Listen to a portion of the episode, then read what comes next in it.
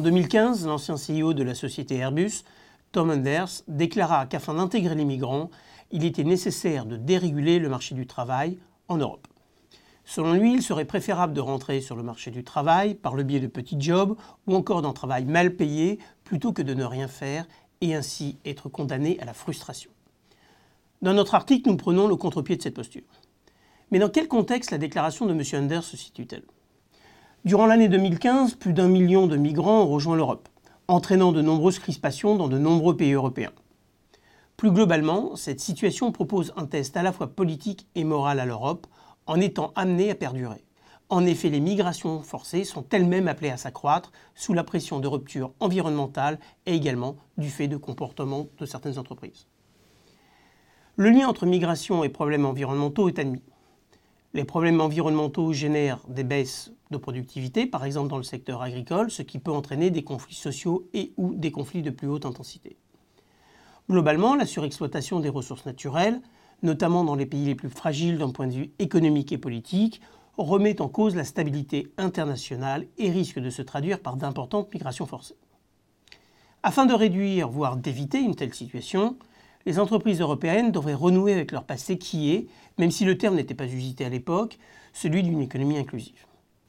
À cet égard, il faut se rappeler que dès la fin du XIXe siècle et jusqu'à la fin des années 80, le capitalisme a cherché à intégrer au maximum les consommateurs salariés. Alors aujourd'hui, que faut-il faire? Il faut s'atteler bien évidemment à bâtir une société plus inclusive et cela passe notamment par une réflexion sur ce que peuvent faire les entreprises en leur sein, c'est-à-dire sur leur lieu de travail. Quelles sont les implications des migrations forcées sur le lieu de travail Tout d'abord, la question de la religion.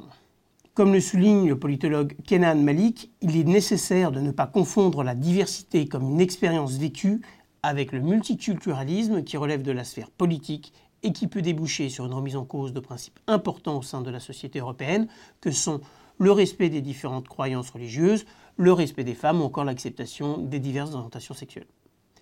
Deuxièmement, les entreprises devront être vigilantes sur la question du genre.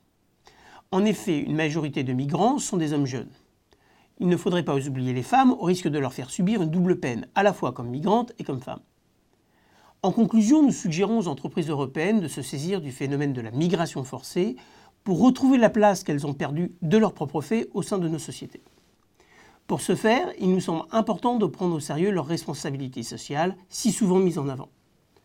Plus précisément, nous suggérons deux pistes aux entreprises.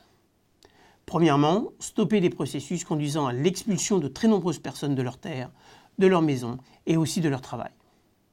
En effet, à quoi bon s'engager à payer des prix décents à des fournisseurs situés dans des pays pauvres ou émergents si dans le même temps on déstabilise ces mêmes sociétés en achetant des terres, en polluant, en développant des cultures toujours plus demandeuses en eau telles que l'huile de palme, ou encore en ne faisant pas les efforts nécessaires pour limiter le plus possible l'ampleur du changement climatique. Deuxièmement, les entreprises doivent cesser de vouloir affaiblir l'État. Celui-ci, malgré les limites que nous lui connaissons, reste la seule structure politique suffisamment stable et permanente pour permettre de développer de véritables politiques publiques dans le domaine. En conclusion, la RSE ne doit pas être envisagée comme une pratique d'entreprise laissée à la seule discrétion de l'entreprise elle doit être considérée comme un phénomène politique, ce qui signifie que la manière dont les entreprises mettent en œuvre leur politique RSE doit être placée sous l'examen de l'État et de ses citoyens.